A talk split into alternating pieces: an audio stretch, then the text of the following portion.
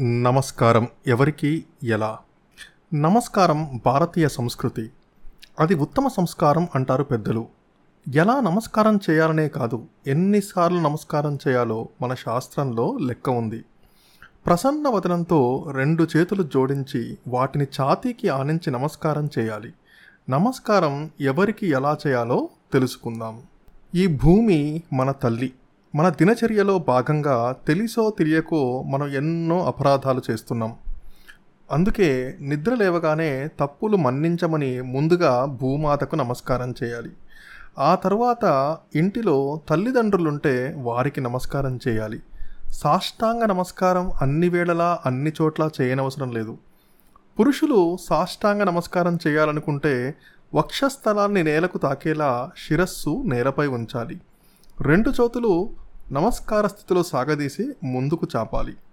దేవుడికి ఈ నమస్కారం చేస్తున్నప్పుడు పురుషులు ఛాతి మీద వస్త్రం ఉంచుకోరాదు. అందువలన సాంప్రదాయకంగా దేవునికి మఠాధిపతులకు సాష్టాంగ నమస్కారం చేస్తున్నప్పుడు ఈ నియమం పాటించవచ్చు. పూర్వకాలంలో అంతవరకు పరిచయం లేని పెద్దలకు నమస్కారం చేస్తున్నప్పుడు తమ వంశం పరంపర గోత్రం పేరు చెప్పే ఆచారం ఉండేది. ఆధునిక కాలంలో అది కుదరడం లేదు. అయినా నమస్కారం చేస్తూ స్వంత పరిచయం చేసుకోవడం మంచిది. ఒక్కొక్కప్పుడు అవతల వ్యక్తి హోదాలో పెద్ద వయసులో చిన్న కావచ్చు.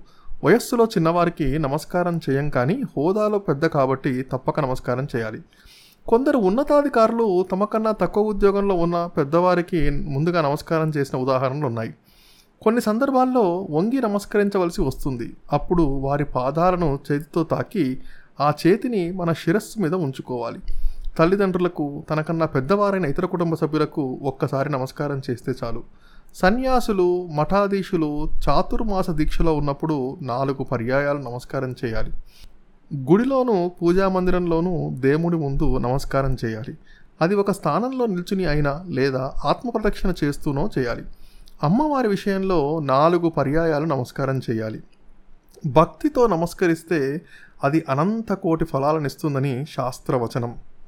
ఇంతవరకు నమస్కారం చేసేవారి ధర్మం గురించి తెలుసుకున్నాం.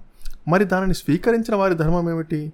మనకు పురుషులు నమస్కరిస్తే దీర్ఘ ఆయుష్మాన్ భవ అని పుణ్య స్త్రీలు నమస్కరిస్తే దీర్ఘ సుమంగళి భవ అని ఆశీర్వదించాలి. పిల్లలు నమస్కరిస్తే సువిద్యా ప్రాప్తిరస్తు అని అవివాహితులైన యువతీ యువకులను శీఘ్రమేవ వివాహ ప్రాప్తిరస్తు అని దీవించాలి. సందర్భానుసారంగా వారి కోరికలు సిద్ధించాలని ఆశీర్వదించాలి. భగవంతుడు అభయముద్రలోనే ఉంటాడు కాబట్టి ఆయన మన నమస్కారం స్వీకరించాడని సంతృప్తి పడాలి. ఒక శ్లోక భావాన్ని అనుసరించి నదులన్నీ సముద్రంలో కలిసినట్టుగా మనం ఎవరికి నమస్కరించినా అది చివరికి కేశవుడికే చెందుతుంది. ఇందులో ఎలాంటి సందేహము లేదు.